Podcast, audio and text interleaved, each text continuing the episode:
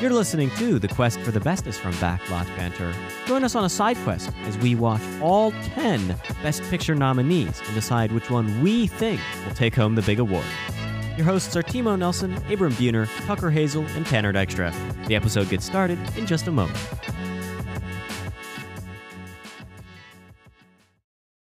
Hey, everybody, welcome back to the Quest for the Bestest. It's 2023, and it's time for the Oscar Best Picture nominees, baby. That's right, we're taking a break from the normal show to cover all 10 of the films that the Academy thinks are deserving of possibly winning the highest award in cinema, the Best Picture. So, here on Backlot Banter, our brand new YouTube channel specifically for making movie content reviews. We do Quest here. If you're from our old channel, Backlog Banter, if you saw our community posts or uh, our messages in other videos, welcome. Make sure you hit the subscribe button. Maybe even if you're feeling especially frisky, hit the like and the notification bell. And then the final step, the coup de grace, is when you write Oh a nice God. little comment down below. So yeah. Engagement Welcome. fodder. When I write anything. Yes.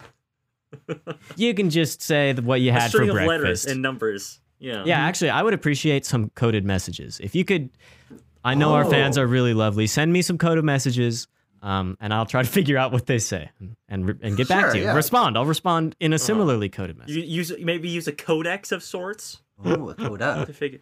Yeah. All right. No, no, no, Tucker. That was last Oscar year. reference. Oh we're my in the, Oscar we're, reference. we're Enough- in the new year, baby. Enough of all that nonsense. Let's talk about our first movie because we don't really have to do much housekeeping here. The old series doesn't matter for a couple weeks. No. Our movie Took that we're out the talking back about behind today- the barn. You heard the no, gun no, no, cocking. no, not not that, not yet. We We didn't, didn't, do that. shoot. yet. We didn't kill it. We didn't kill No, it. it's, yet. it's But still eight more it- episodes. It's gonna It's chained it's to gonna a pole. crawl its way back out of its grave and r- seek revenge on us. Okay. Okay, but what Uh-oh. movie do we I talking shouldn't have about? that. What's going on? Yeah, what movie is it? everywhere, all at once. Directed by the Daniels. Oh. Um, this movie came out earlier in the in 2022. Premiered at South by Southwest here in Austin. I didn't get to go see it then, but um, I did watch it for this review, and I'm really excited to talk Good. about it. So, who wants to leap in to the multiverse and try to give us a plot synopsis of this maybe confusing movie? Do you think it's confusing? I don't know. Who wants to? I Uh, who wants I to feel take like it? it. It has to be Tucker Hayes. Can I Hazel. make a request first? Just a request. oh, Okay. It's a quick all right. request. Request for the bestest. we quest request, request. for the bestest? Can we start out Yeah. these with what these films have been nominated for? Because obviously we can't do Oh, sure, noms and wins, but just, just contextualize the conversation fresh off of these nominations. Okay.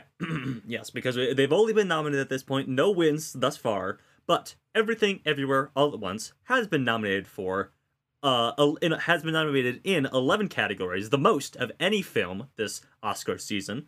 It was nominated for Best Original Screenplay, uh, Best Score, uh, Best Original Song for This Is a Life by David Byrne and Mitski, Best Motion Picture of the Year, uh, Achievement in Directing for Dan- for Daniel Kwan and Daniel Scheinert, uh, Best Performance by an Actress in a Leading Role, Michelle Yeoh, two Supporting Actress nominations, count them, one, two, for Jamie Lee Curtis and Stephanie Hsu, uh, a perfor- Best Performance by an Actor in a Supporting Role for Ke Huy Quan, uh, Achievement in Costume Design, and Achievement in Film Editing. Yeah. That Close is- to everything it could have. Mhm. That's a lot of nominations. That's Mr. three Fat away from Titanic. Yeah, that's actually. Mm-hmm. I was, I was gonna ask Tanner, Mr. Fax Dykstra, is that the most of Yes. the uh, uh of all the nominees this year? Did it get the most nominations today? Yes, it is. Yep. Mm-hmm. Yes, it is. Well- By two or three, I believe. yeah. So full I I believe the disclosure, follow up is we didn't yeah. know that this film would get so many nominations. We did predict it would be nominated for Best Picture, so we got to watch the film early, and then we're confirmed in our guest today that the Academy does think this film is is worthy, but we didn't know it would h- receive all these nominations. So There you have it. now. Without further ado, Tucker Hazel. Ah. what the hell is everything everywhere all of, all at once about? Yeah, well, Timo proposed an interesting question. Is this movie confusing or not on a plot level, as he's asking me to give a plot synopsis? And I think that when you really break it down, it is an incredibly simple concept. The story follows um, Michelle Yeoh's character, Evelyn Wong, as she deals with the stresses of middle aged immigrant life. She ha- has struggles with her daughter who is distanced from her, her uh, her husband who's a little bit daffy sometimes and wants everything to be happy. Uh, but she's just stressed about her taxes and about running a laundromat. And the movie follows her story as she comes to find out that she has the ability to defend the entire multiverse through verse jumping and all these sci-fi techniques that they teach to us across the course of the film. But it's the sci-fi multiverse part that is all glommed onto that core central narrative of an immigrant family and their family dynamics that is pretty simple on, on a on a base level. It's just family dynamics and how these characters treat one another, but it's splintered off into so many potentially confusing, but I think very well done and easy to follow when you once you know what you're looking for threads that are shattered across every possible reality. Okay, but what is the plot of the movie? That Evelyn Wong is dealing with the her stress at, at home with the taxes and the laundromat, and she discovers that she can defend the multiverse and hopefully make sure that it doesn't all collapse within on itself. Well, there you go. Truly. You're right about Yeah. that. That is Isn't what that the It's a one that one? sentence plot. Yeah. This is what. Well, how long is this this screenplay? You think like five pages, maybe? Something like Probably. Yeah. Uh, Where do we want to start? Where do we want to start with this Abram? monster of a film? Ah, he's genius. I'll go first. How about? starting the review with impressions? I'll impressions? go first. Go for it. Uh, so I watched I watched the film in theaters, and I made a big I made a big swinging proclamation uh, on Twitter shortly after, Uh-huh. which was this might be my favorite movie of all time. Um, Uh-huh. It made me feel all sorts of ways. It was just such a delight, as a treasure almost. And so I was really excited to rewatch the film now uh, and sort of confirm that hypothesis or maybe push back against it. And the truth is, I liked the movie a lot less when I rewatched it. To be honest with you. Oh, I, and I'm I don't I don't know how unpopular I'm going to be on this review because I think that I think a couple things. First of all, we might as well just do one episode of this miniseries and just stop because it's going to win Best Picture. I think in my heart of hearts. We'll see. I I, th- I think that this is a remarkable achievement in filmmaking, made even more remarkable when you begin to discover how it was made, how the VFX were created, where what software was used to edit it, what the timeline looked like in the editing bay. Because I posted it to Twitter. It's it's a really remarkable story in terms of its production, the meta narrative around all of the people whose careers have been given a amazing resurgence because of this film.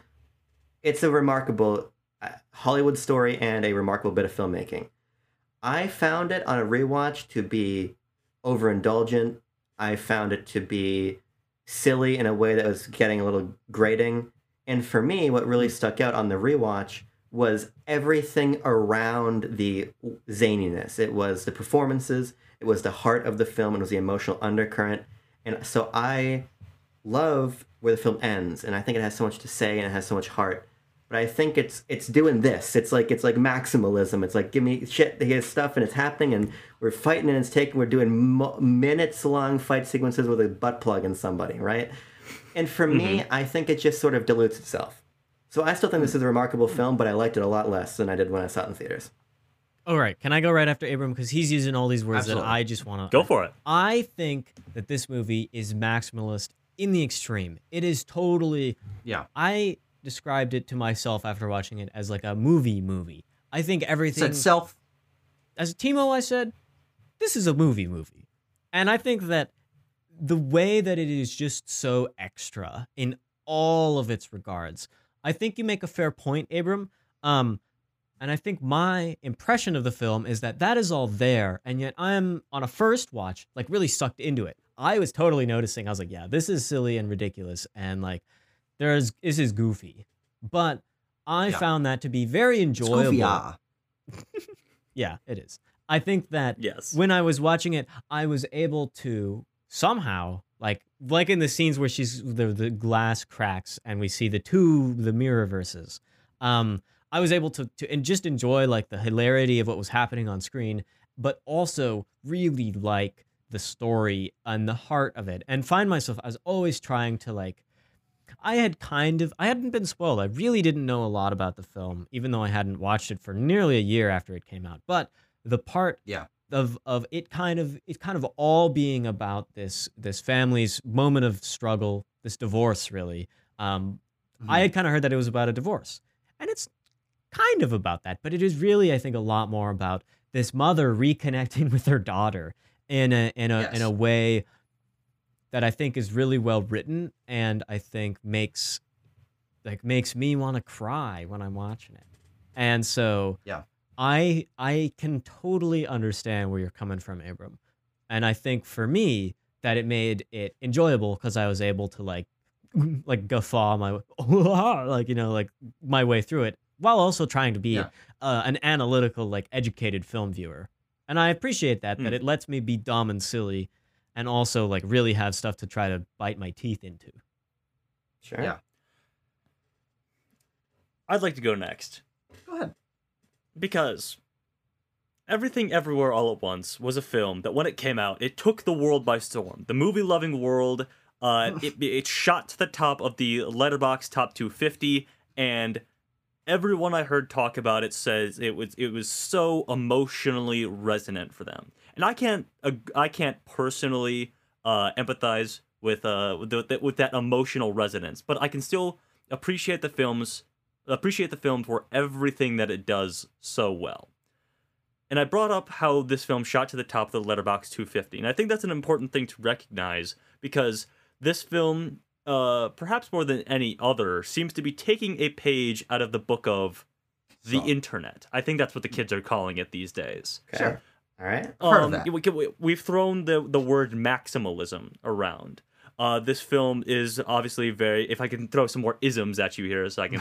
Uh, this film is very. no not no, no, no, no, not quite. Um, this film is very much about the you know the sort of eternal battle of optimism versus nihilism, or perhaps absurdism at a certain point. God, there's Yeah. a whole Um, other think part of a this lot of- film that it's about jesus Yes. And I think that there's a lot of, uh, of of of those philosophical viewpoints to be found in the film. Some very clear sort of uh, written or visual sort of motifs that that tie us back to uh, maybe like Albert Camus and uh, Sisyphus being happy about rolling that rock up the hill.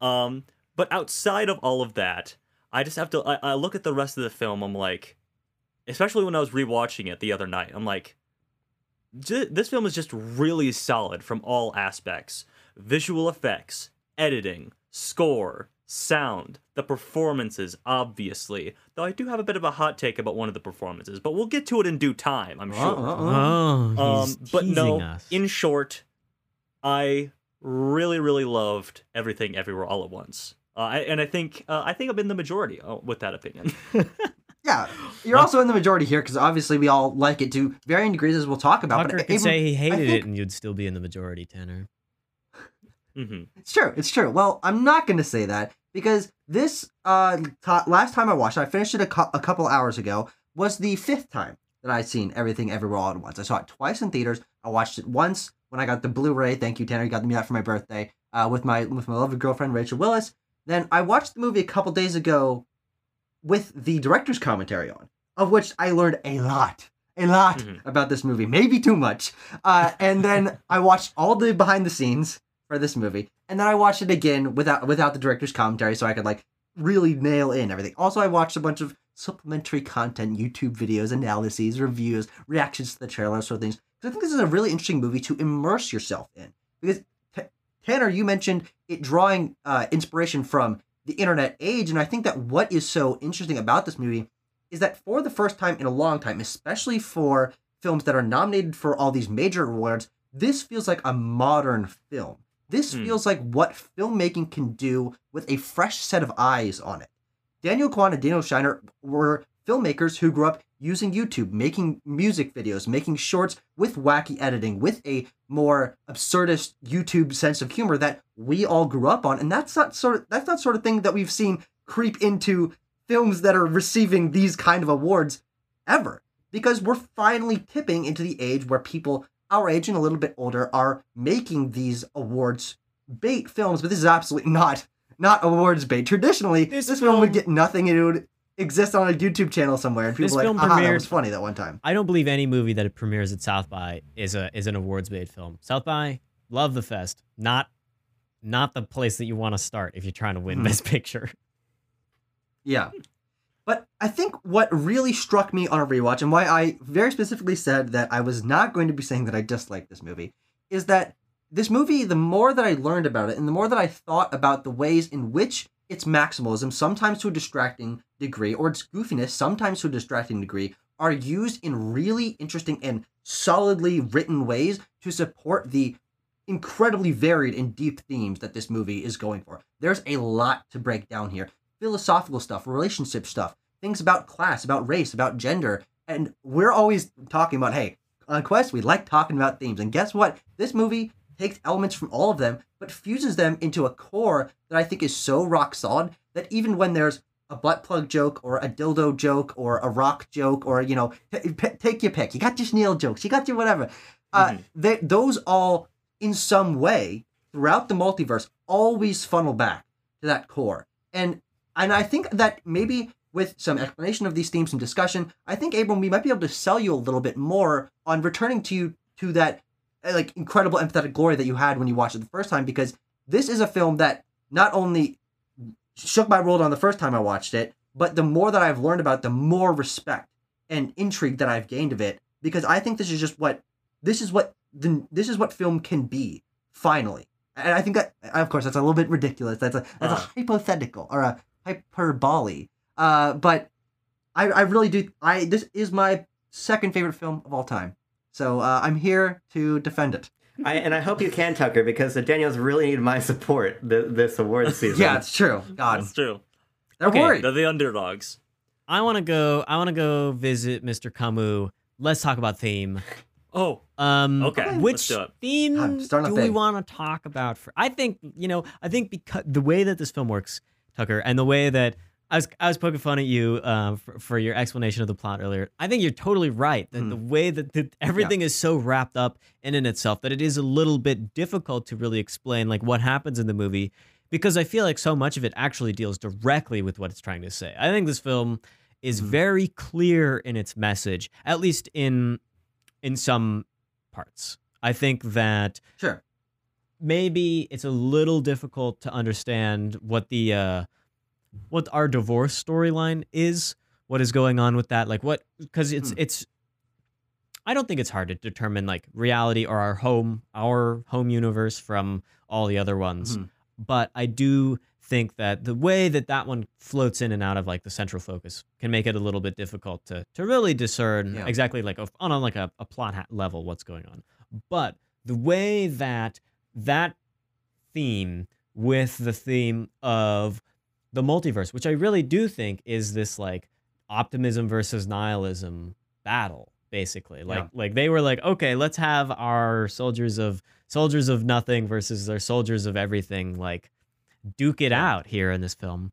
I think it's done really smartly. I think that not only are the philosophical viewpoints presented very well in an, in a like a accurate manner, but also in a like using filmmaking elements to to demonstrate what these like like I think you could go in and cite in all you know I don't who's the is it Nietzsche the nihilist Tanner you know these things Yes. yeah okay Maybe. Nietzsche the nihilist we, we could probably go in and, and find passages from his work that apply directly to what characters say in this film and I appreciate that Maybe. and I also think that the way that the um it's all presented in a in a like unself serious manner, like in this like weird, like wacky sci-fi land, makes philo- like philosophy, which can be a little too self-serious all the time. It makes it like digestible and entertaining, which is like the greatest thing a movie can Has maybe do. never been done before. Well, yeah, yeah. so I think Yeah, that I uh, think- th- that themes those are really fun to explore and really well presented. Yeah, I think it's funny to, to talk about a movie like this after watching Amadeus, where where Tenet's like, and so this is what he he he take he goes, hmm, that's what the movie says about God and what it says about all these things, and and and all, everything everywhere says like, man, you hit a guy with a dildo until his nose starts bleeding, and and that's that's all you got to know about the world, and I, I think there is something nice about that, and now it's my turn to get a little um, pretentious for a moment here Here we go. started We using all the gotta. Criterion. Yeah, so I've started using the Criterion channel. So already I'm smarter than half of the people in the audience, right? Because I'm using the Criterion True. channel. Yes. And and I watched the other day uh, Paprika, which I watched and I went, I don't get it. Um, and so I I um I was Fair. watching this. What do you do when you don't understand something? You you tell you let someone else tell you how you're supposed to feel about it, right? So Mhm, exactly. yeah, I watched this. obviously. I watched this YouTube That's what Quest is for. yeah, I watched this YouTube video about surrealism in um in Paprika, and just surrealism as just a like an intellectual notion, and I think to your point, Timo, about like potential confusion. Is it a confusing plot? What are we supposed to get out of the divorce storyline? I think ultimately it doesn't really matter because the when you really start start to think about what happens and everything ever all at once, you start it starts to get a little hazy. Like okay so what dimension are we in? How, why are we like what it- why can i phase shift here? I, I don't know if i could give you like a point by point explanation of what happened. But Mhm. to return to paprika just as it doesn't matter in that film what this silly refrigerator man is up to it doesn't really matter how you phase shift to do all this shit and everything everywhere Yeah. because the film is just this big soup and I, and I think you got to decouple yourself from from reason a little bit to, to get something out of it. What I like about Yeah. everything everywhere is Timo. Contrary to what you're saying, I don't think the movie's messaging is clear at all because I think it has a million things to say, but not to its detriment. I almost view everything everywhere as being like inside my own head because in my Yeah. head, nine million things are happening concurrently, and I'm living 14 different lives that I'm imagining for myself. Mhm. And there's something cool about this movie that just feels like this like neural link of just synapses firing incorrectly and weirdly Yeah. and being able to sort of trace through those in like a maze that has no finite start or, or finish a, a lesson or an idea and i think this is a movie with a lot of lessons and ideas about just how to live your life Yeah. you might even Yeah. say 12, 12 rules for, for your life or something like that wouldn't you no, Tanner? no, no, no, no, no, no, no, no, no, no, no, Uh huh. no. Um, yeah, uh, I, I Abram, you we're bring in agreement, the, the Abram. idea I think of we just use different words for it because I, I really I do agree with what you say there. The lessons for life to me are the themes. sure Yeah. Abram brought up the nine million things going on in your head at once. Um, and I want to connect that back to h- how Tucker said this was a, a, a film for the modern age like we've never really seen before. And uh, in I did a little bit of digging myself. I'm not a, I'm not a man who's opposed to picking up a shovel and digging into an interview or two. Uh, but the Daniels were not shy about talking about like, yeah, this is really born out of how modern people exist in concurrence with the internet and Yeah. how there are 9 million things happening in front of your eyes at every turn and there's a wide multiverse even of things you can experience and witness and lives that you can you know sort of uh what's the word i'm looking for here? vicariously live through Yeah, there's like the Uh, and- and- screenshots and- of Twitter on Reddit and the twit and the Reddit on the Twitter and the 4chan on the Reddit and the Uh-huh. you know that's like the multiverse web. Yeah. Sure. and and When you really think how they how they brought that sort of uh, way of thinking into creating everything everywhere all at once um but also the feelings that that seems to have created in uh, older generations like Yeah. the generation that evelyn and waymond belong to but also the generation that joy belongs to uh, and I, I- do want to talk to I, I name drop Albert Camus or maybe it's Albert because he's French. Who cares? Uh, Freaking frogs, man. I name dropped him, and uh, we're, we're all going to sound a bit pretentious here, but I'm going to open it up. The only thing I know Camus for is that he invented absurdism, essentially, and he has he has that line that's like, uh, "We must imagine Sisyphus happy," which I think about quite a lot actually. Because Sisyphus, obviously, the Greek myth of the guy rolling up, the, rolling the rock up the hill, and how this is a, a torture, a torturous for him. He's been cursed with this for all eternity. But Camus said, "Uh, uh, uh, what if Sisyphus is us and that daily modernity uh, is what gives life meaning? Are you, are you understanding what I I'm saying? I understand here? what you're saying. I'm getting I I want you to tie it to Yeah, the I'm movie. getting it. Oh well, okay. Uh, once I told you the movie, the line, the line that everyone knows, it's been posted on Twitter a million times. In another life, I would have loved doing taxes and laundry with you. Yeah. Waymond's whole character is he brings joy to the everyday mundanity that he's found himself in. And this is juxtaposed with Evelyn being, you know, wanting for uh, that thing that will take her to a, a better life, to be a singer, a novelist, what have you. Uh, and the ultimate lesson is it is that you, the, we're given the life that we are given Mhm. and you you make the most of it. You you find the joy in it, like Waymond has. Mhm. Yeah, I, I I think that's a Does, great. it- does that make sense with what I Yeah, was saying yeah, it about the Yeah, sense. systems you no, you knitted absolutely. those Okay. together very well. Yeah. Uh-huh. And I think it's very easy to tie those themes back to Waymond. And I think what's really interesting about the cast that we have here is that each of them brings something unique to the themes of this film. And I think that the way that they influence one another and evolve across the course of the film supports each theme in very unique and interesting ways. And I think it is the fact that we have so many themes, which absolutely can be overwhelming, but that feels a little more honest than than most films. Is I've got a lot of things going on in my head as as Abram talked about. I'm always worried about something. I'm thinking about things. I'm I'm thinking about the way that I impact people and and the nature of perspective and all these fucking things that go on in my head. And Mhm. it it drives me bonkers sometimes. But I I really feel like this film reflects that in a very real way in that yeah, sometimes things are messy. And you can find the good in the mess. And even if you aren't the best at what you do, one of the core things that Evelyn learns is that she might be uh, the the the line that Alpha Waymond says is that you have the potential to do everything because you're so bad, or you have the potential to do anything because you're so bad at everything. And I think that Mhm. that is a really interesting. That is even tied back later when she's when uh when Evelyn is learning to fight like Waymond and that incredible sequence like this is how I fight. I think that's one of the best scenes in the movie. Um, but that like there's always something to love.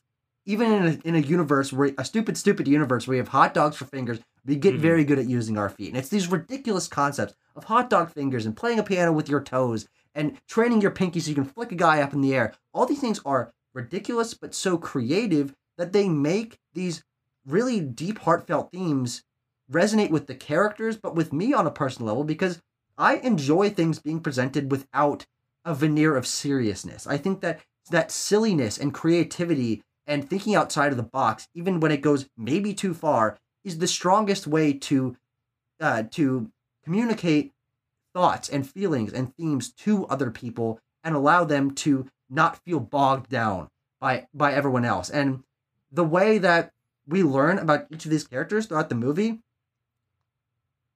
it really it, each character hits me in a specific thematic way that I haven't really seen most films try to do. Because you talk about the themes of Waymond, you talk about the themes of Evelyn, and the themes of Joy and Jobu Tupaki by by uh you know tangent, and then you know Gong Gong in there and and Deirdre Beaubeirdre. Like each of these characters brings some aspect of their own personality to what themes are, and that's just that's just what life is. People bring their own ideas to things, and no one thinks the exact same way. And the way that this film represents that, I think, just meshes so well with what I think the like ultimate concept of film can really be. Mm-hmm. Mm. Tucker, I Mm. like this idea that you, you've presented of that these characters kind of stand in for different thematic, um, big like I don't know, thematic tent poles. I'll say, women Yeah. definitely is like this optimist character. He's he described as a fighter at one point in the film, and his way of fighting is to just just like not really let anything get him down and just like to keep going and to look choose to find the good in everything. And joy's character is the one who is like you know is is twice removed this like kind of like aimless like not really go know what's knows what's going on character whose role model was the same and has descended into Yeah. this state of nothing matters nihilism like can't you know.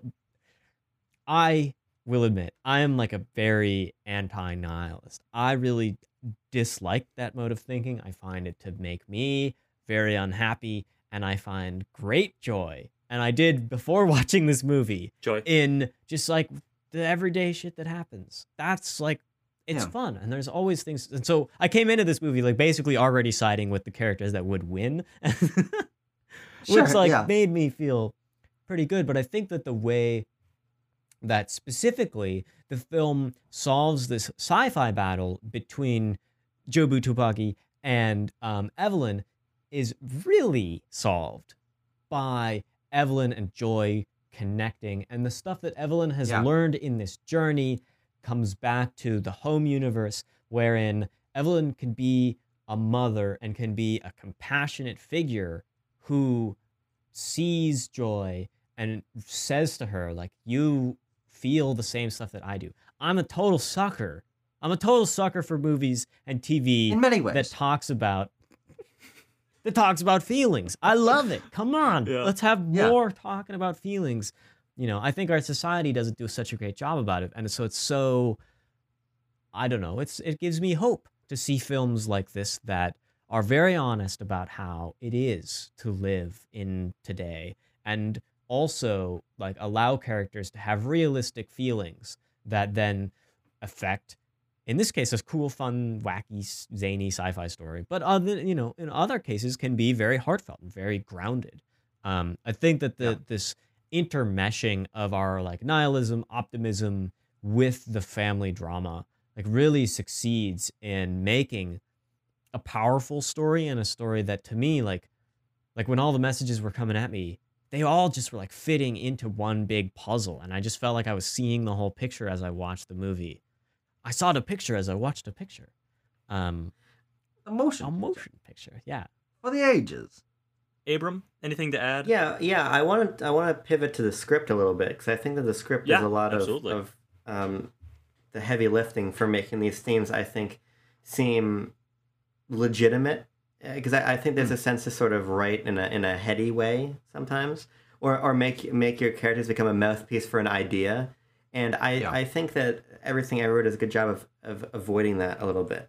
I mean, usually whatever film Twitter has to say makes me angry. It makes me want to disassociate with whatever they're talking about. Um, Yeah. Mhm. But the, even film Twitter couldn't make me dislike the laundry and taxes line because I think that's a great sort of encapsulation of what the film does right on a writing level, wherein W- Wayland doesn't. That's why they call it writing. Wayland just like No, that's that's Wayland Butani is alien. You're thinking of Waymond. With an M. Waymond, sorry. Way- Waymond, he doesn't really know how to express himself ultimately. He's like, this, I would just like to do this with you. It's a very intimate line. It's it's not a, man, in an alternate universe, I'd be happy just living through the mundanity of life with you every day until we died. It, Mhm. it's sort of, it's sort of, it's sort of cinematic. I wouldn't have hit the same. yeah, yeah, it's like a cinematic and iconic way to phrase that, but it feels like something I could hear somebody say.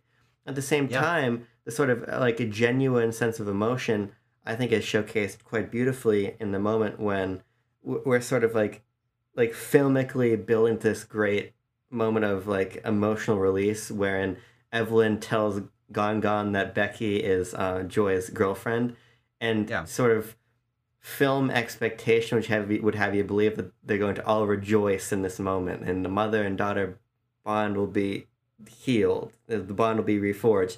And joy's like go fuck yourself. I can't believe you just did that. Mhm. it, it's it's these are people trying to understand emotions that they can't quite comprehend much Yeah. much in the same way the audience is trying to comprehend the film i think so when we're in the in the parking lot and the mo- and evelyn's like you, you're you're you're fat and you got a tattoo and I and I hate your girlfriend or whatever she says. Uh-huh. I'm like, yeah, okay, I, I get it. You're you're leaving me space to intuit, and you're leaving me space to sit with these lines, and you're not just shoving shit at me, despite it being a film entirely predicated visually on showing me things. There's a Mhm. lot of subtlety and I think authenticity of the ways that the characters speak and the things they say to each other. Yeah. I think we can use this to transition a little bit, unless Tanner, did you have like something specific to Um, reply to that? Uh, kinda, yeah. I, I want to talk about um in this uh, Tucker. I'm gonna read your mind a little. we have bit all here. the time in the world. Uh, this Don't is- worry, we'll get to it. Yeah, yeah, yeah. yeah. We can. I I wanted to There are mention no rules. We can do whatever we want. Evelyn's character arc through the Yeah. film, and it, it ties into what Abram was saying about um the the characters feeling real and sort of uh the Daniels writing this film finding a way to subvert your expectations to what a more saccharine uh, moment might be. I Yeah. like her character arc in this because she goes from this point of obviously not understanding what's going on with the multiverse to okay, uh, my daughter is in danger. I need to save her because I love my daughter. And that's a constant through the film. Evelyn loves her daughter and wants to save Joy. So uh, she gets to a point where she's finally fighting Jobu Tupaki. She's sort of harnessed the powers of fracturing her consciousness across the multiverse. And we think we've gotten to this point in the film where like this is it. This is this is where it turns. This is where we've drawn the line delineating good and bad in this film. And Evelyn's got it. And then she says, Jobu Tupaki, you're the reason why my daughter is sad. You're Yeah. the reason why she's gay, even. Uh, and and we're like, oh, she hasn't gotten it yet. We have we have more development for this character to do. Um, and I, I- think I think everything everywhere all at once is a very interestingly paced film. There's a number of times where you're like, oh, is this the ending? There's even a point in, in, in the middle of the film where they literally end the movie with credits. Uh, and, and, and it continues on. We have more time to spend with these characters and more time to let them grow.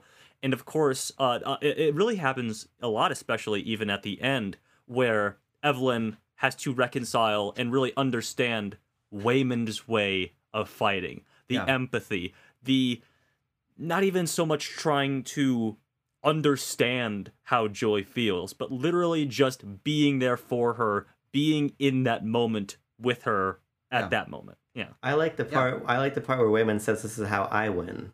This is uh, Great he's got the line, yeah. on. But, uh, Uh, sorry, go ahead, Tucker. Yeah, uh, uh, I don't know. Sorry. I, I honestly have no idea where I was going with that. Let's talk story. about Evelyn. Let's talk about Michelle Yeoh. Let's talk about Evelyn. Oh, She's yeah, the obviously the Yeah, I think we can we can main tie this into the performances. That's not what I was going to say, but let's use the Oh, same okay. transition and and say let's say this is what I was going to say. Um, Okay. Transitioning a little bit to the performances, I think that they are aside alongside the script as Abram was talking about. Part of the reason why so many of the mo- these moments are sold well, I think not only do we get some of the most passionate and genuine emotional sequences from each of these actors that I've I've seen in many movies, let alone having like three or eh, three great performances in one movie, but they also what, what do you what do you I love about? the, I love the three or no three. Yeah, well, I was gonna say, about I was gonna say, oh, Gong Gong and Deirdre Beaubeirdre, but no, it, that you know, we know they're ancillary. Um, Uh-huh. but oh, is that also they sell the sci-fi wackiness part of it in a really interesting way, and I think that that that compounds on itself. They both support each other really well, and I really love how they portray showing other versions of characters in this movie. The way that we're introduced to it is that Waymond will like have go into a coma for like half a second, wake up, and then be able to do whatever the hell he wants. He's jumping over the laundry thing. He's he's doing dodge rolls on the floor. Had He's no, doing the when- fanny pack when fight I sequence as we'll talk that about. scene on the TV, I had no clue where it was going. Good. Yes, exactly. and I think that the way that it's paced in revealing these things is also really excellent because we get that tease of him jumping around on the TV screen, which is great, and it's like portrayed like through their shoulders and it zooms in. You see him cross multiple screens, which is like really fun editing and visually. But then the sequence in the elevator where he dips down his head, pulls out the umbrella, zips it down, like swings it up in like a swirl pattern, and then sort of proceeds to explain to Evelyn what's going on, kind of halfway, not fully. She doesn't understand. It, it's paced in such a way that we get teases of these performances. It leans a little bit more heavily into them, and then once we're comfortable in the concept that Evelyn can be, uh, you know, the this shy, scared, worried person that she was at the beginning, or she can be incredibly strong and fast, and she's learning that she has these abilities, or she can be in other universes where she is being uh, um, romantically emotional or she's being uh, a, a famous movie star or whatever it is. It, the, the way that the movie builds these things is a really great cinematic language because admittedly i was more overwhelmed the first time i saw it naturally but as you learn more about this film and the way that they had to write these things and edit these things in order for them to work at all it's it's one of the most impressive feats of screenwriting and editing and acting combined to where when when uh, Evelyn is like slapped between dimensions, that that's like four different shots in four different locations that they had to make seamlessly transition, and it makes total sense. And that's all sold by the performances of watching Waymond hold his eyes and then look up like that, and boom, he's Alpha Waymond, and you and you can tell from his mannerisms and Ke Huy Quan's performance what's going on immediately without any confusion or hesitation. I think that's a really uh, a really important point that the difference between these different multiversal versions, the multiversal versions, say that like six times really quickly. Yeah. Um, they No.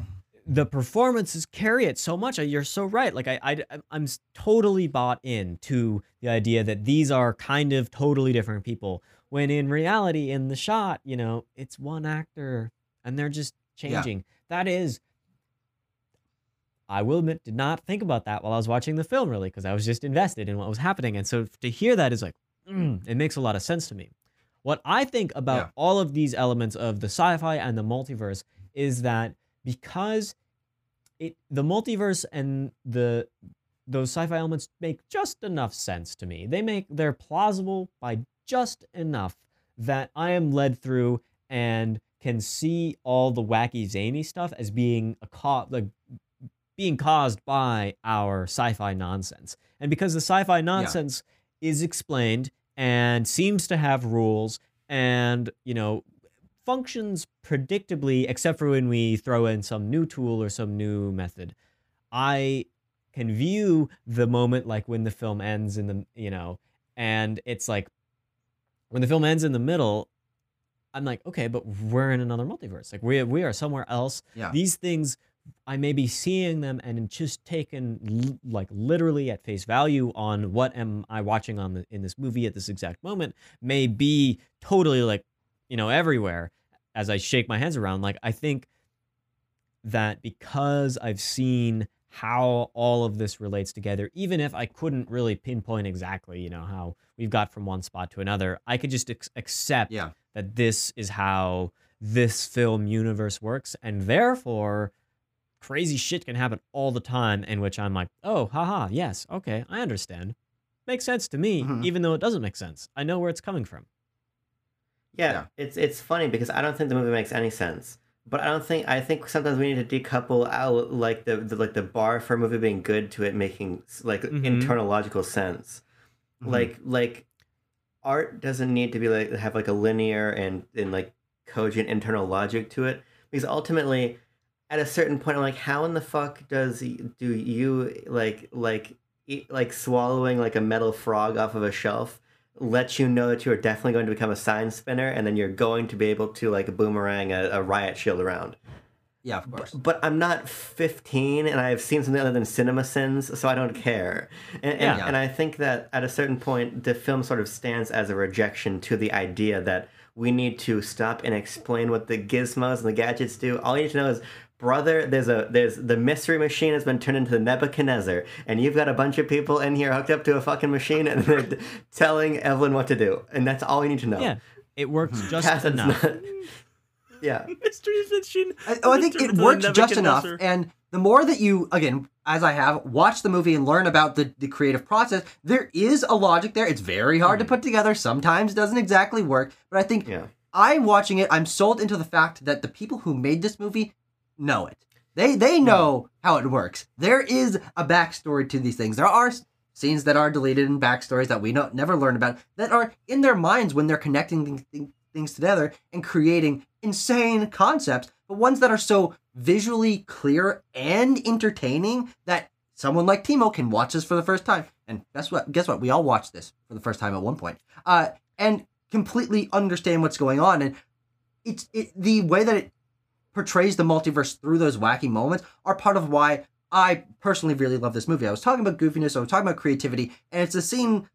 It's the scenes where they have to do something ridiculous mm-hmm. to gain their power that really like they sell the humor and the sci-fi concept boom like x marks the spot i i, I really love when when you have to watch all the the verse jumpers from the alphaverse uh like do their wacky things in the one Yeah. room in order to get whatever ability it is to fight evelyn in that moment. And you see a guy humping a lamp. You see someone singing ave maria. Someone's scanning his butt on the printers. Like these things are ridiculous. Each one in and of themselves is a joke. But we have learned that the more ridiculous something is, the more the, the greater power that it has to slingshot you to somewhere else. That we're very sold into like, oh no, actually this could be kind of serious for her, even though we're watching a guy lick a uh, pillar in the background. Um, yeah, I mean, I, I I just love that concept uh, that they that they come up with for this multiversal jumping, the verse jumping, uh, just because it serves itself. It's just a vehicle to have fun, weird stuff happen, and that's what this film is concerned with doing. It's concerned with being fun and weird, of course, but also hitting you in the feels at a certain point. Yeah. And if I can refocus us on the on the performances, I, I want to reel us back in. I want to talk about Ke Huy Quan.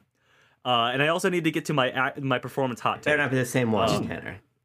Uh, okay, I I love Ke Quan. We've talked about how he can you know effortlessly effortlessly go between the Waymond we know and the Alpha Waymond. Um, I really just want to shout out my favorite line reading from him, and it, it's a it's a point of like how just good at comedy he is in this film. It's the you don't even see him on screen when he says it, but the delivery of ah, what happened to my hand? Yeah. after he gave himself all the paper cuts. That's my fa- that's maybe one of my favorite uh, comedy line readings of the film. What about the moment when they have to go out into the hall and he's like, just act natural, and goes, ah, ah, what's happening? Oh god! And oh like, no! Oh my God! What's going so on? Funny. Oh my it's god. it, he's really great, and I'm so glad to see him. You know, get power back into Hollywood with such a fantastic Yeah. role, and powering into a Best Supporting Actor Mhm. win, presumably, I- almost certainly. I But my hot take. Oh, sorry. Go ahead. Go ahead. we gotta talk about Ke Quan. Let him respond. yeah. Okay, sorry. Go First of all, if you're one of the people that immediately after he won that Golden Globe and got an amazing speech said he should be short round again, I hope s- I hope something catches on fire in your house. That's, that's the first. ahead. That's a, Nothing major. Maybe like a maybe just like a towel or a, house plant. a very small fire that leaves no damage, just enough to Uh-huh. spook you a little bit. That's what I want to have happen. Uh huh. Don't wish harm on anybody. Just a little bit of a of a, of a nerve shaking. A fright. Light property damage. but, but in all seriousness, um, Uh huh. he is the heart of the movie to me. Yeah. Yes. The reason for me that everything ever all at, work, at once works is because of his performance. One hundred percent. Mhm. He sh- he looms so large for me, and what the film's not, uh, not only to your point, talk about what he sort of becomes a vehicle for thematically, but just the sort of uh, authenticity he brings to his performance. This movie to me would be significantly worse if anybody else was was was him. You see your point about Yeah. line reading, when he when he says, "I think it's time for a family discussion," as Gong Gong is about to shoot Joy, I fucking crack up just thinking about it because he he brings this this like uh, like like Luigi's Mansion, oh like wiggly fingers, tippy toed, running about places energy to the Uh-huh. movie that I think is really lovely. But there's a real like power and resilience in, Yeah. in him too, and obviously he gets his moment to explain it as he talks about hmm and his Yeah. "This is how I win" speech, which I- which I think is a very it is a very good, good, though. it's a very good moment, but he is just this like consistent rock for me. The way you sort of see his dis- the way he emotes this sort of disappointment when Evelyn isn't there for him Yeah. throughout the movie, but his like his want to keep trying, or or when he um or I love the moment after as the film is ending, she kisses him before when he's going to the Mhm. bathroom. That moment is that I think might for me might be the most romantic kiss I've ever seen on film. When she leans in and kisses him and then like wraps her arms around him like that and then backs away and smiles a little bit. I know that feeling. That's how I feel when I kiss my girlfriend. And uh, which oh, ritualist, love my life, God rest her soul, you know. But uh, that moment is sold so well by both of them. I Yeah. Agree. I'm just saying I love Ke Huy Quan's performance. That's all I'm saying. I I'll, I'll throw. I'll throw my And, praise uh, in there real quick go ahead. because I think he is like so lovable in this film. Even when he is trying at the beginning when he's trying to get the divorce, and and as later in the film we see that it's kind of misguided or whatever. Um, when he comes around at the end, I just love him. I I I I, Yeah. I find him so endearing, and to to really, you're right, Abram, to be the heart of the film. So I really like his performance. Mm-hmm. Tanner, what was that thematic line you wrote down earlier that you told to me? Something about goofiness or foolishness? Oh yes, Waymond teaches us not to conflate joyousness with foolishness. Yeah.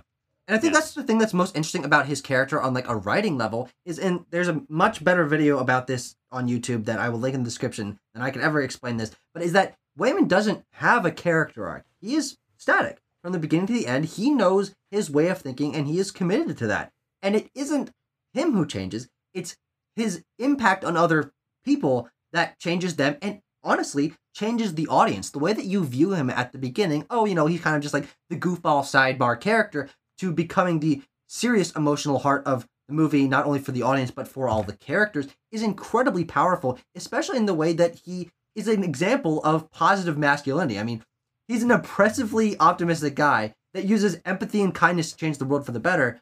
Uh, but because he doesn't have a character arc, the film doesn't make the fact that he's positive and not aggressive seem like something that needs to be changed because in so many movies you'll see the like beta male like softer guy be like come, come out come into his own at the end like Back to the Future uh, where where um Chris George McGovern's character is kind of a wiener at the beginning and then like socks Biff in the face by the end. Mhm. He doesn't need to have that moment because we realize that he's right. And then we come to understand his values that makes him such an important character thematically and writing wise. So he's this Yeah. movie's Tyler Durden. Anyway, uh, I, I briefly want to talk about because Doug, you, you say Tanner, that you the have audience, a hot take. uh, Are you gonna ever audience- give us this hot I'll take? get there, I'm like, Timo. oh my god, Calm it's been it. 50 minutes and I haven't heard your this hot take yet, dude. Cool your jets. It's just as hot as ever. It's hot and ready for you. Now, just gonna one be second, because uh, Tucker talked to it. about how. We'll reheat it. yeah. we'll read it. Microwave. Tucker talked about how the uh, audience, you know, learns about learns about Waymond's way of thinking and way of fighting, uh, and, and that's why he doesn't necessarily have a character arc. And of course, it's be- also because uh, Evelyn learns these things. Yeah. And uh, I, I did want to just circle back to Michelle Yeoh is fantastic in this. We talked about Ke Huy Quan. Michelle Yeoh is fantastic. She takes you through this entire film, the multiversal nonsense of it all. She's the anchor. She's the audience in. But my hot take, we're finally here. It's still warm. Don't worry. I don't think That Stephanie Hsu is that good in this film. Hmm, I like her as Joy, but I'm not sold on the Jobu Tupaki stuff. And it largely only comes in, and we can talk about this however much or little you guys want to. It only comes in when she's doing like the the I'm a cocky villain and I I've seen all this before and I'm not scared of you and I'm so cool and chill about everything that's going on. Hmm. I don't know. I, I, I just don't I just don't care for it. And I'm she's a great performer. Like I said, I I enjoy her when she is Joy. And in that final scene in the parking lot between her and Michelle is fantastic. They're both bringing it. But with that Jobu Tupaki stuff, the line readings are just not hitting me in the right place. Hmm. I, I, I, I don't even like. I, just, I don't like. here's my feel. Here's Fair here's my All right. here's my feeling. Do you, Just saying. do you agree? I'm, I'm, I'm smelling agreement here. Mm. Like I don't even really get the point of Jobu Tupaki. I mean, let's let's back it up. I get it. I understand Jobu Tupaki he gets it. to a certain point, but I feel like largely she's not really a good antagonist. She's more of an i- she's more of an idea than a character, and and I think that's part of the That's issue true, with yeah. performance is that she really doesn't have anything to work with. I mean, she's hitting a she's. pr- I think the moment of the most charisma is when she shows up in the hallway, um, and and does the does the conf- blows the eye up out of confetti and has a bottle of organic ketchup and all this shit. yeah. It's it's it's it's cool but then she just kind of fades away and she beca- the, the idea of the ever, bagel with everything on it becomes far more important than jobu tupaki and like Hmm. I, I, I, I just don't care ultimately. I think that joy is the interesting part and jobu tupaki is it's this it's this it's this moment in the film wherein we were talking before about how um, Waymond or Evelyn, Alpha Waymond, Alpha Evelyn are basically interchangeable and they flow and they intermingle and they are a, a difference of performance. Jobu Tapaki is so separate from Joy for so much of the movie that I feel like these are two characters, so I'm supposed to care about them separately. They're supposed to mean Sure. something more separately, but they really don't to me. They're like two sides of a coin, but you cut the coin in half, and you're keeping like the two sides. Now of there's the coin. four sides of the coin. Whole, there's four sides of two coins. Holy shit. but, but that's I guess that's my so Tanner. I agree with you on a performance level, but I think it's a deeper thing of Yeah. just I don't care about Joe Sure. Tapaki as anything more than a stand-in for what the movie is trying to sort of unravel. Yeah.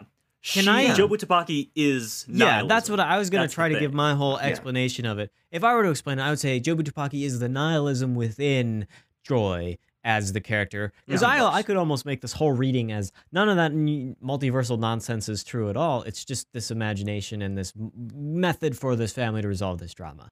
And Of course. I mean, knows? It was all a who dream. knows? I would. It's it's better if it. The top's still spinning. it's better if it isn't. Okay, but like it could course. be. I Uh-huh. think, and the film would still. Is it ever? Yeah, no, it's. Maybe Super Mario Bros. 3 I think that What? the way or 2. Or wait, let me speak. never mind. Keep going. the, keep going. The way Stay on track. that Jobu Tupaki is like this like basically just represents everything about nihilism makes it so that while she doesn't have like a character she isn't a character because of this stuff that they've set her up being split across the billions and millions of multiverses and so Yeah. i think that the way in Infinite, to be more specific. Sure. I mean, there are whatever. There are infinite multiverses. The the way that Evelyn in the multiverse storyline has to connect Alphaverse. still with well, it's there's many multiverses and whatever. You guys are Infinite. Derail per speed run any percent. Here we go. When Evelyn has to connect with Jobu Tupaki by convincing her not to do the one thing that nihilism says to do once you've fully accepted it.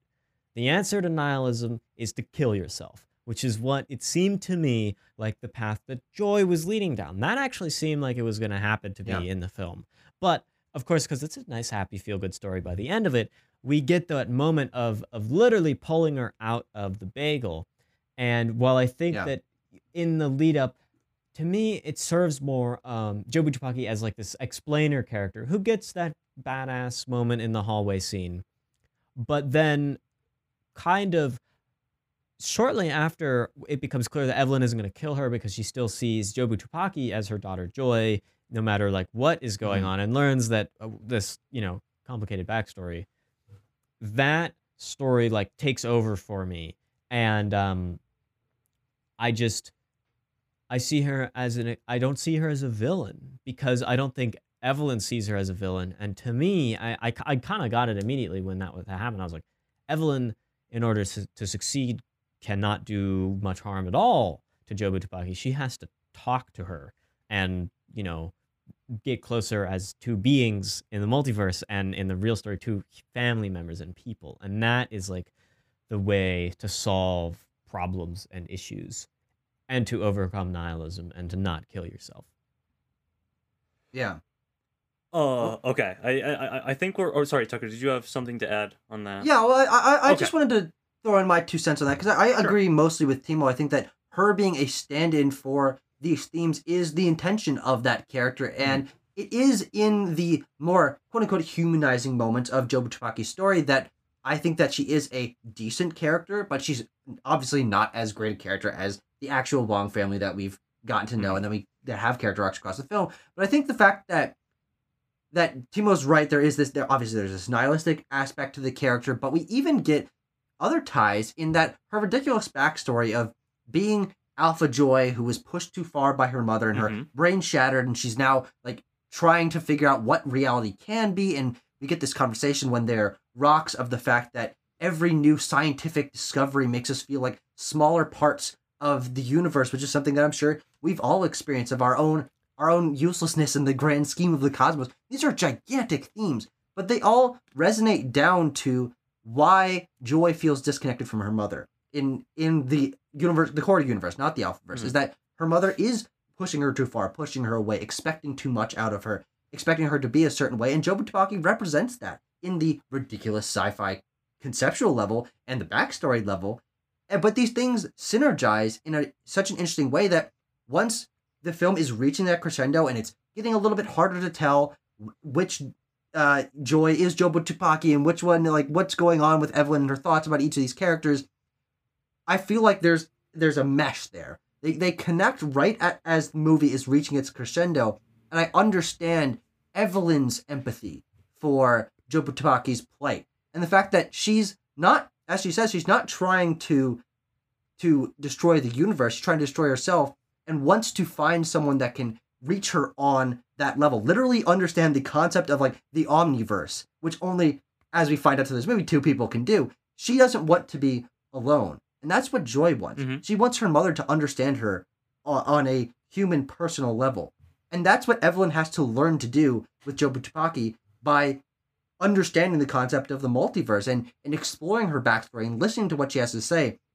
These are all things, like Timo was kind of alluding to, that can be easily represented by a conversation between two people at a laundromat. Is sitting down on a bed and having a conversation about the struggles that you have, or that I feel like you're not giving me the time of day, or or that you don't understand me on this level. Having that conversation can be done through story, just normal human talking. I've done it before. I've talked to people, but hmm. the movie gives this gives it this operatic co- cosmic scale by introducing the like ostensibly the heat death of the multiverse as the villain.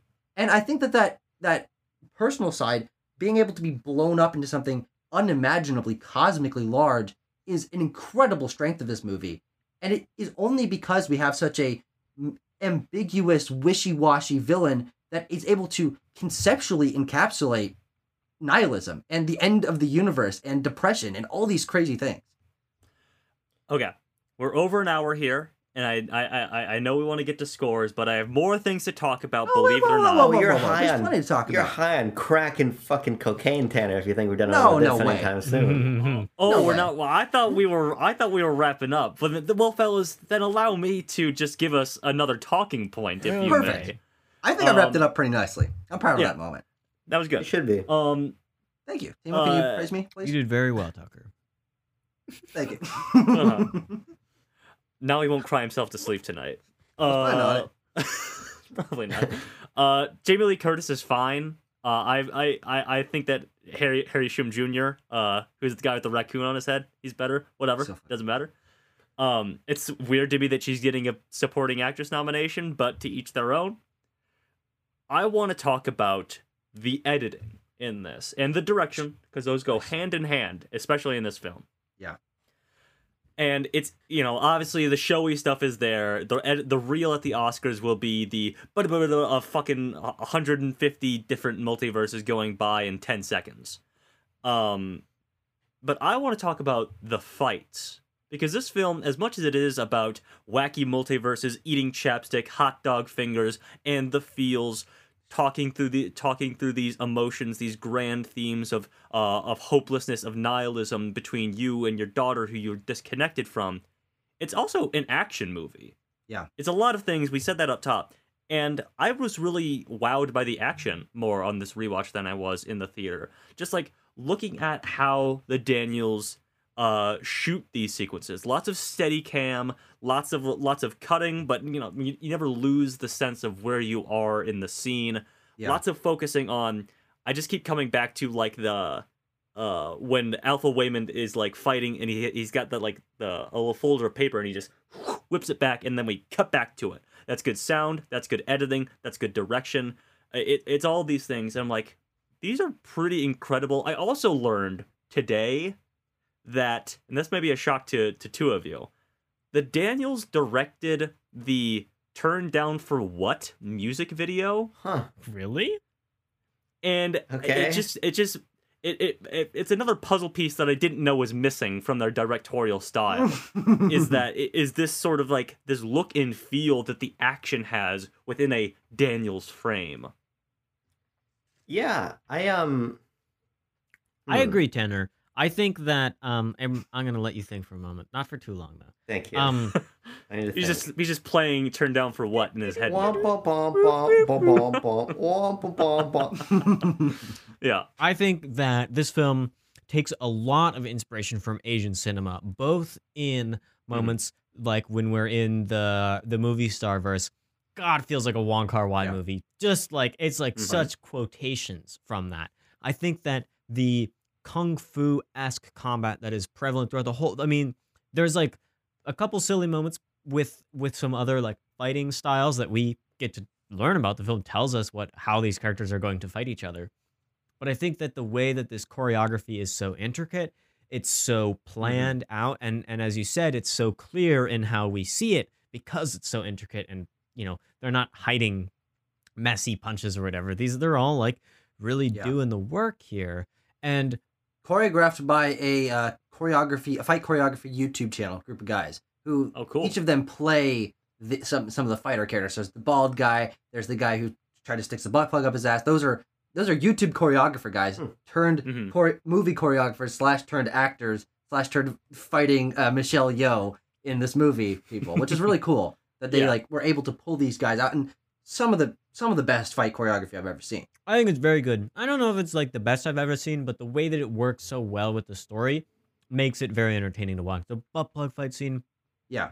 God, there's a lot of sexual imagery in this in this movie. I think many undergraduates in years to come, we'll have to write thesis papers about all the different anuses and vaginas and stuff like that that show up in this movie. I think that that's gonna have to be there, and penises too. Don't forget about them. But I can't. BDSM gear like this, this film is horny, but in a weirdly asexual manner.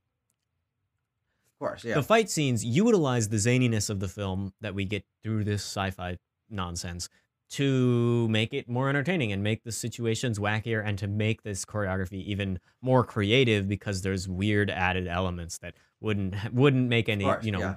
would have no way to exist in, in a, any other film. So I really liked it. Mm-hmm. Yeah, I, I, I've got a lot of sort of intersecting thoughts about the the action because I think the action is for me the worst part of the movie, um, but not not on a technical level because I think technically it's it's actually very good, um, for, for a number of reasons. The, the first is that it takes a book out of um, uh, horror pervert turned sci-fi director Leigh Whannell who made Upgrade, um, which is a very good movie.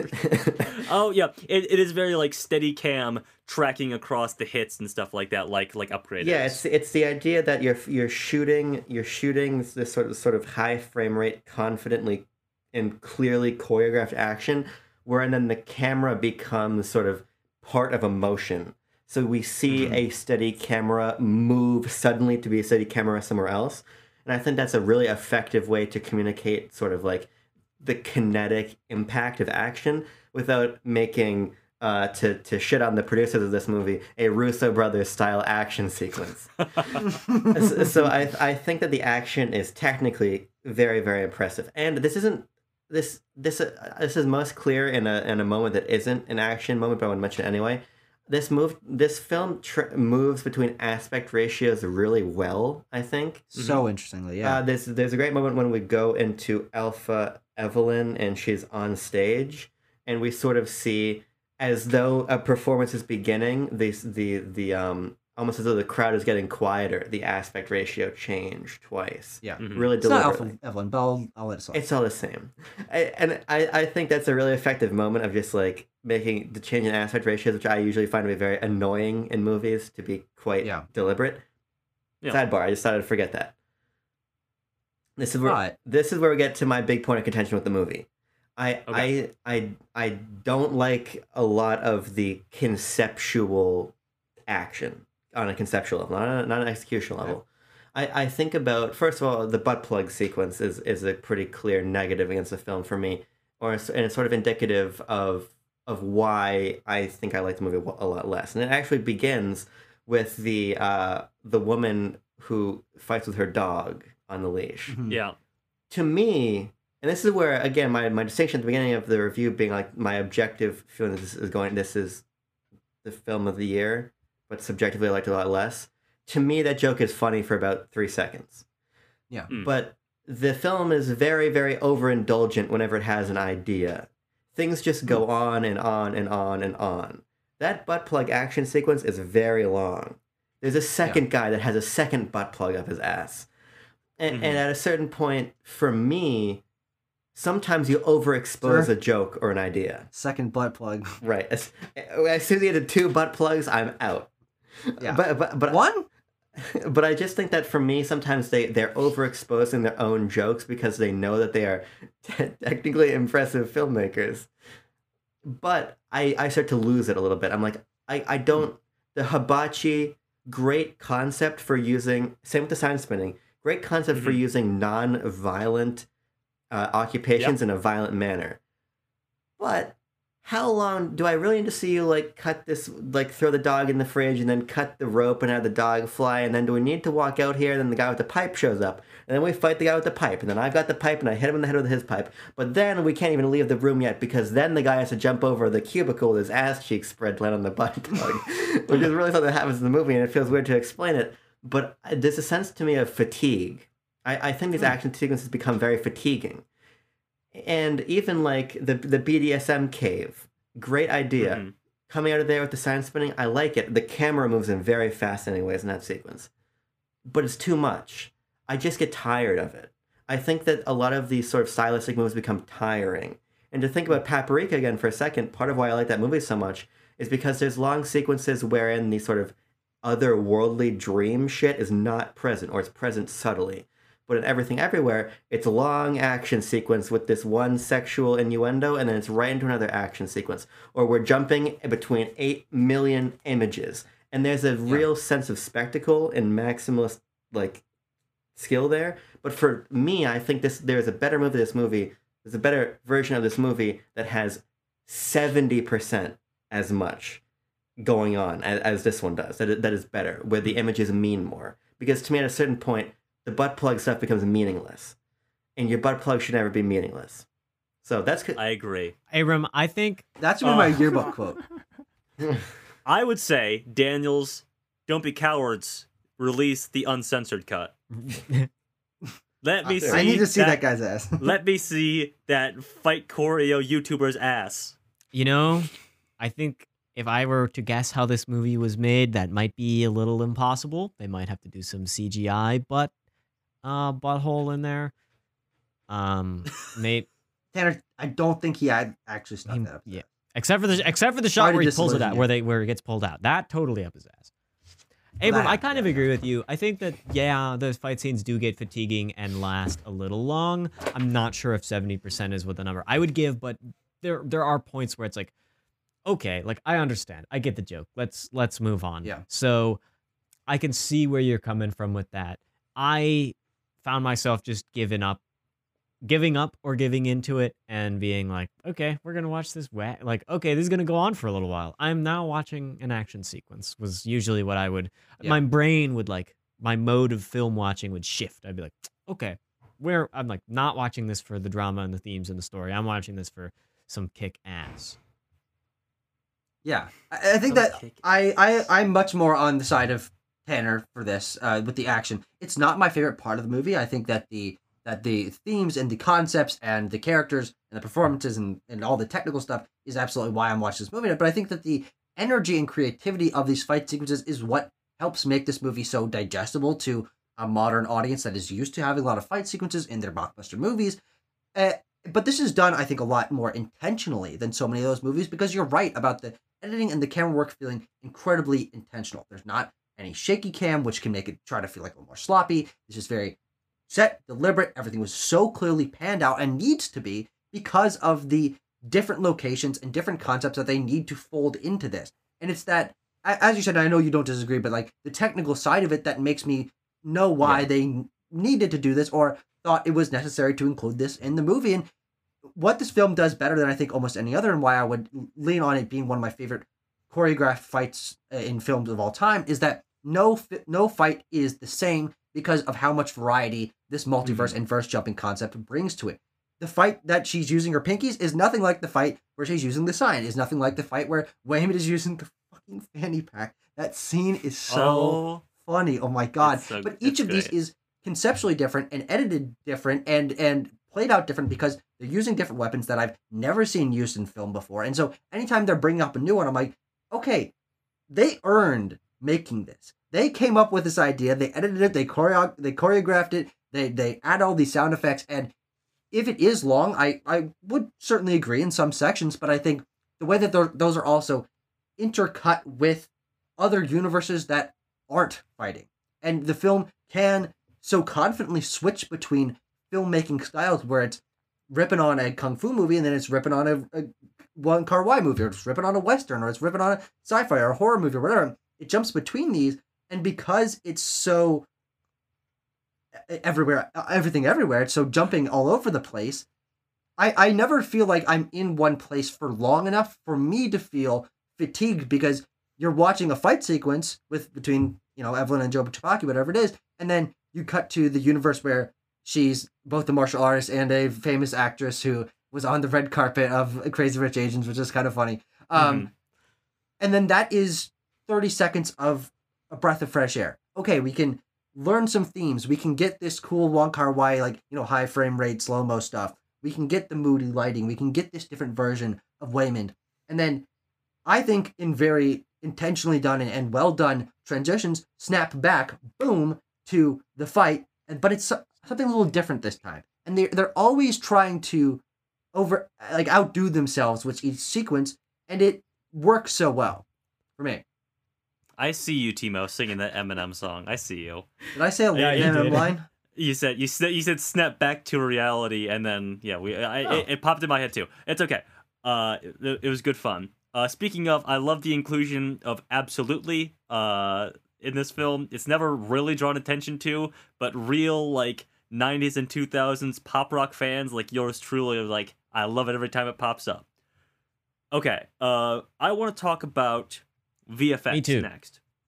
Um, Yeah. because uh, this film was not nominated Which for is VFX. crazy.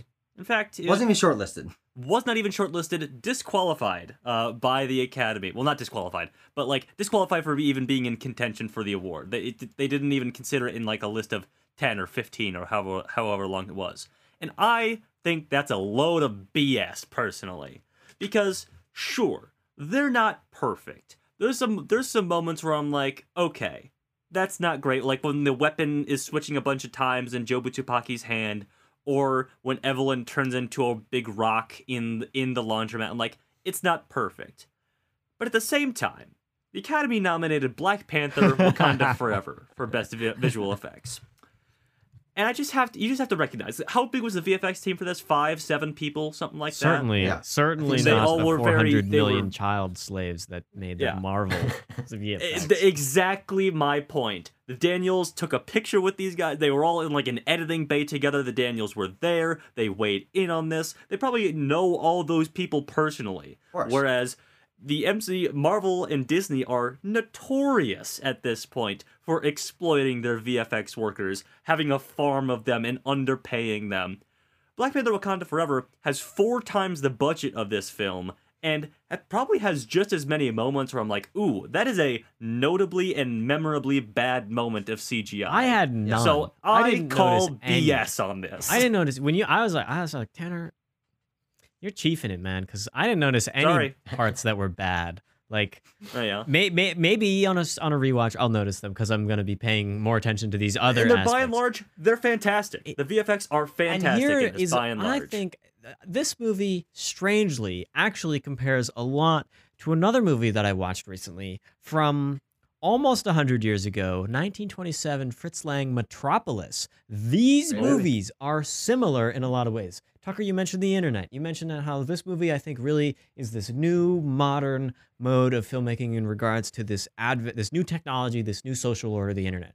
It's got VFX everywhere in so many shots. That's what's really impressive to me about this film is how just how prevalent all over the place. I bet you like 70, 80% of these shots have some VFX in them, which is a Yeah. lot. I would really be surprised if even these MCU movies hit that amount of just like VFX saturation. And the reason I make the I comparison um yeah, honestly, I wouldn't be.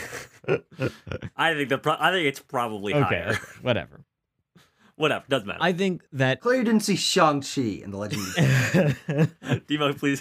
I am not also a, a, a, a religious MCU viewer, but I am a religious um, silent German film viewer. And so Metropolis has many of these similar elements. And just like the VFX is everywhere in Metropolis, in everything everywhere all at once, I think that this, like, i- it is kind of revolutionary. It is kind of this new thing where we see VFX used for almost expressionist, hyperbolic kind of moments. You see Jobu Tupaki, Jobu Tupaki's fingernails like change color very mm-hmm. rapidly Yeah. in one scene. Very cool and moment. it's like, Yep. you know, that doesn't like need to be there, but it just adds so much to our understanding of who these characters and really like is a major piece of the lang- the the cinematic language puzzle.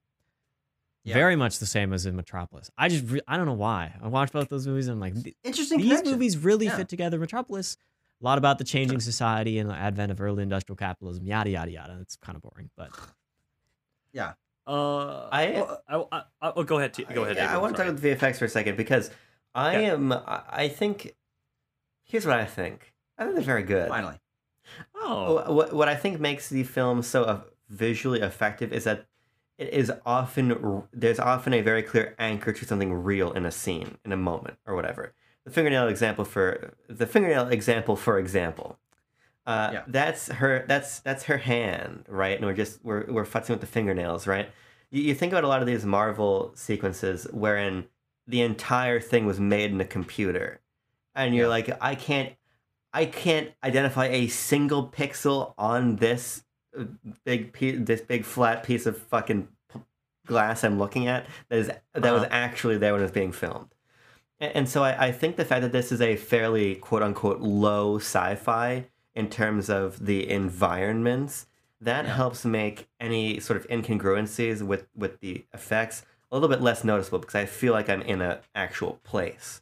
And, Yeah. and I and I think that sort of that sort of we're in an office building or we're we're in a laundromat IRS. or we're in the we're hanging out with the IRS like that Fair place to go. that sort of anchors me to something to, to where the wackiness is just like a patina over that it's i'm not supposed to believe that i'm i'm done supposed to believe that i'm on a fucking aircraft carrier and the navi are climbing up the side of it and we're fighting on it or whatever happens Yeah. in Mhm. Wakanda Forever but i also want to say this i don't think that these effects are remarkable for any reason other than how they were made now that might Mhm. sound a little bit silly because like yeah, the fact that they were made under impressive circumstances makes them impressive.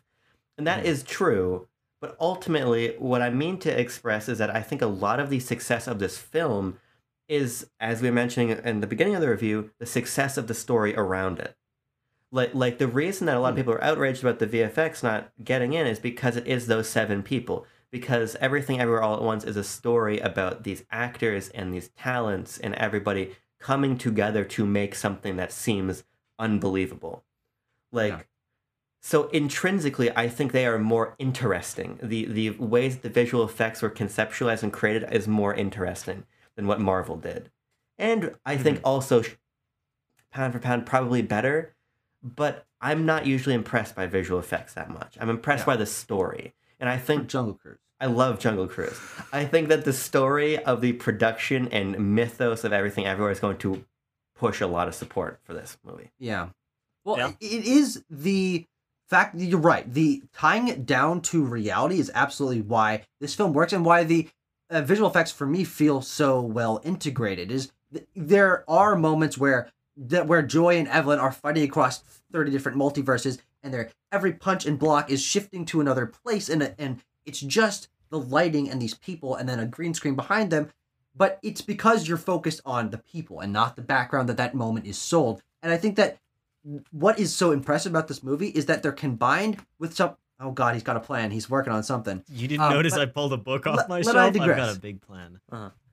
Is Oh lord. is that this movie also has some of the for a low budget for this very passionate creative team some of the best production design and costume design that I and makeup and hairstyling that I've ever seen again for this kind of movie and I think that when you're looking at this office building and you know as I do because I've watched all the behind the scenes special effects and I've listened to the director's commentary that this IRS office building that they're in is actually a mall. And they built all those cubicles. And the cubicles in the very far back actually just have little pieces of cardboard taped up because you don't need an actual computer all the way back there. And they turned side rooms in this mall into like entire other universes just through production design. And jobu tupaki has like actually 30 different costumes just that are sometimes 10 in one scene that are Mhm. all incredibly distinct and some of the most impressively designed conceptually costumes I've ever seen.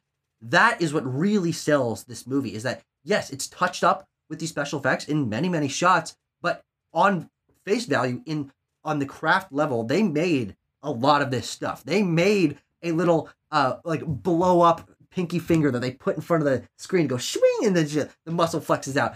Each of these things are because of the actual craft of course the vfx is, is a craft as well but Mhm. those are all intertwined and, and on on such a high bar of quality that I'm just consistently impressed throughout. Especially again, once you learn the the backstory of this, it becomes even more impressive.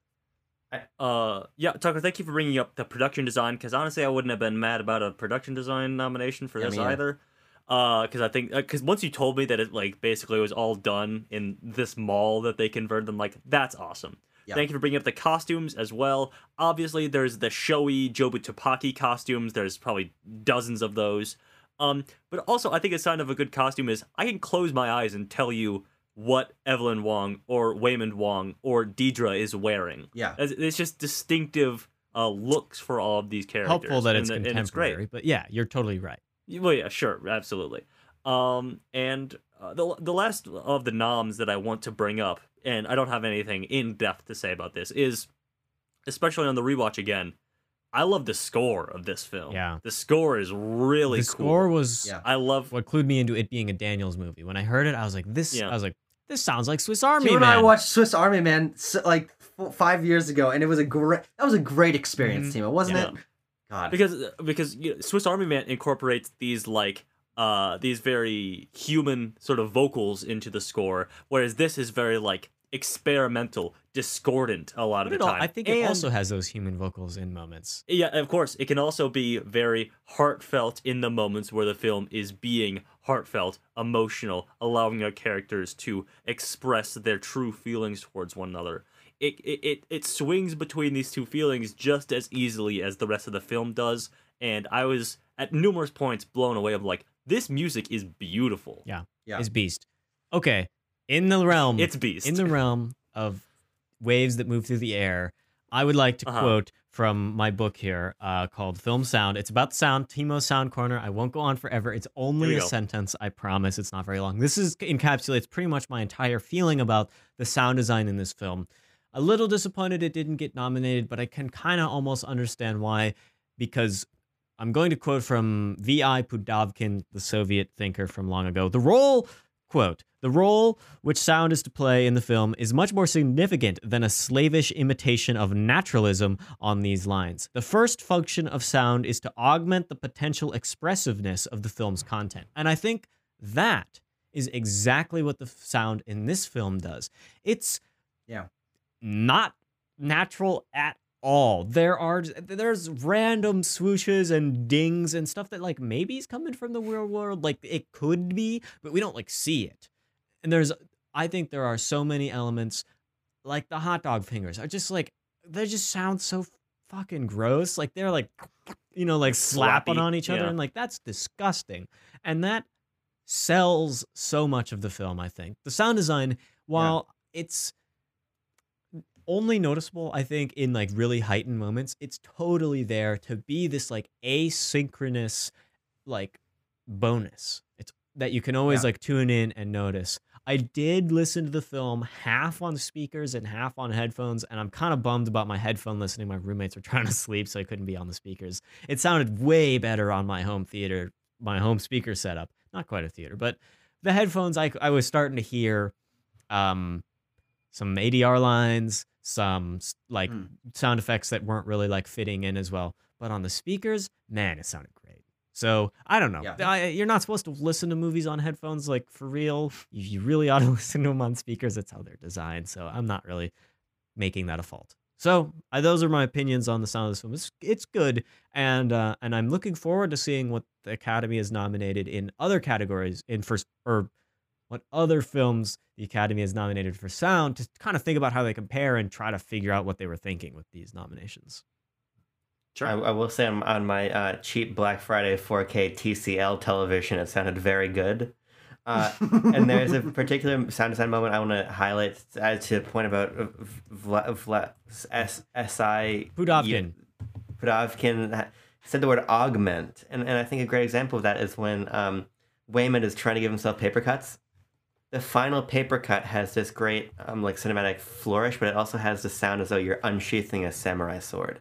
And I think it's, ju- it's a great it's a great moment to what you're saying, Timo, about stretching the experience from just this base level existence of a paper cut to he's a bushido and he's he's about to go to battle, right? And I and I think that's Mhm. very cool. I just want to shout that moment out. Probably, Yeah. I, I credit the Daniels on on really driving this inspiration. I bet they they really Yeah. talked to the sound crew that um that worked on it.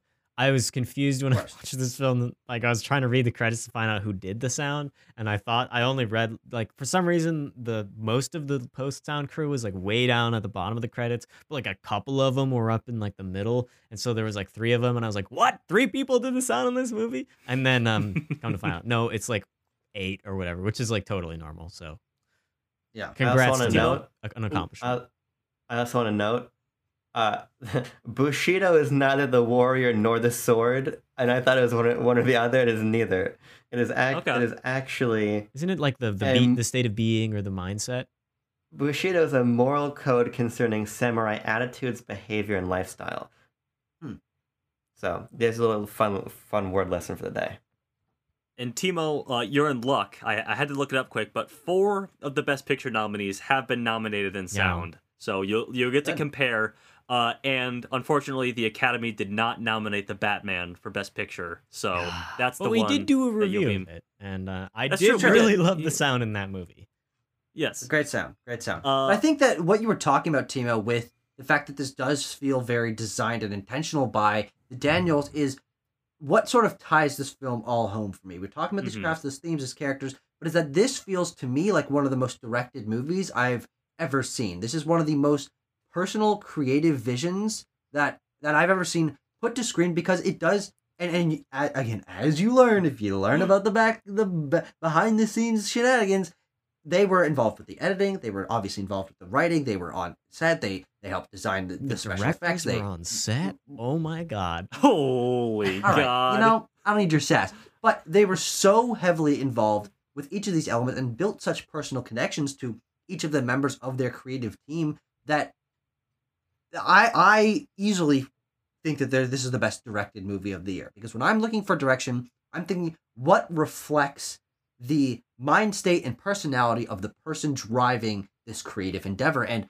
the Daniels are on a creative vision unlike anyone else working at this level because they pull their inspiration from their YouTube background, from making music videos, from the internet experience that so many of the other creators that are nominated for these kind of awards never had the chance to like grow up and experience and they're the reason this movie feels so modern is they can handle the idea of a multiverse because they were raised on on the matrix and they were raised on on watching all these superhero On cartoons Jet and reading Li's The comic books and stuff True, true, yes, but and they wear their inspirations on their sleeve, which is something that I have a huge amount of respect for this movie for. Mhm. Is making a Rat- Ratatouille reference, which is a movie we've all seen probably multiple times. A movie I assume we all I think really it's a like. raccoon, though.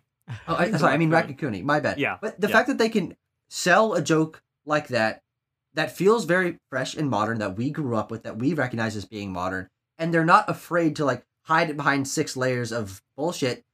Th- that's something that also I think feels very distinct. Is they know what they were inspired by, and they know that you know that, and I think there's a real honesty there that connects me much more to their creative vision than many many other people that I can't quite I feel a little bit disconnect from. But I feel like I can drill into their creative process and their mental state just by watching this film and and learning about the choices that they made to create this film in all of its like ridiculously intricate glory, which I think is especially sold. And I'm just very quickly the editing of this movie. I I honestly might say that uh, for me, this is the most impressive use of match cuts I've ever seen because everything's a fucking match cut and they're match cutting 20 times in one second in order to like make an incredibly smooth motion that also conveys the concept of this multiverse, but then also includes, you know, like different backgrounds and different costumes and different lighting. Like the editing, I, I think this should win editing. It's, it's just more likely now that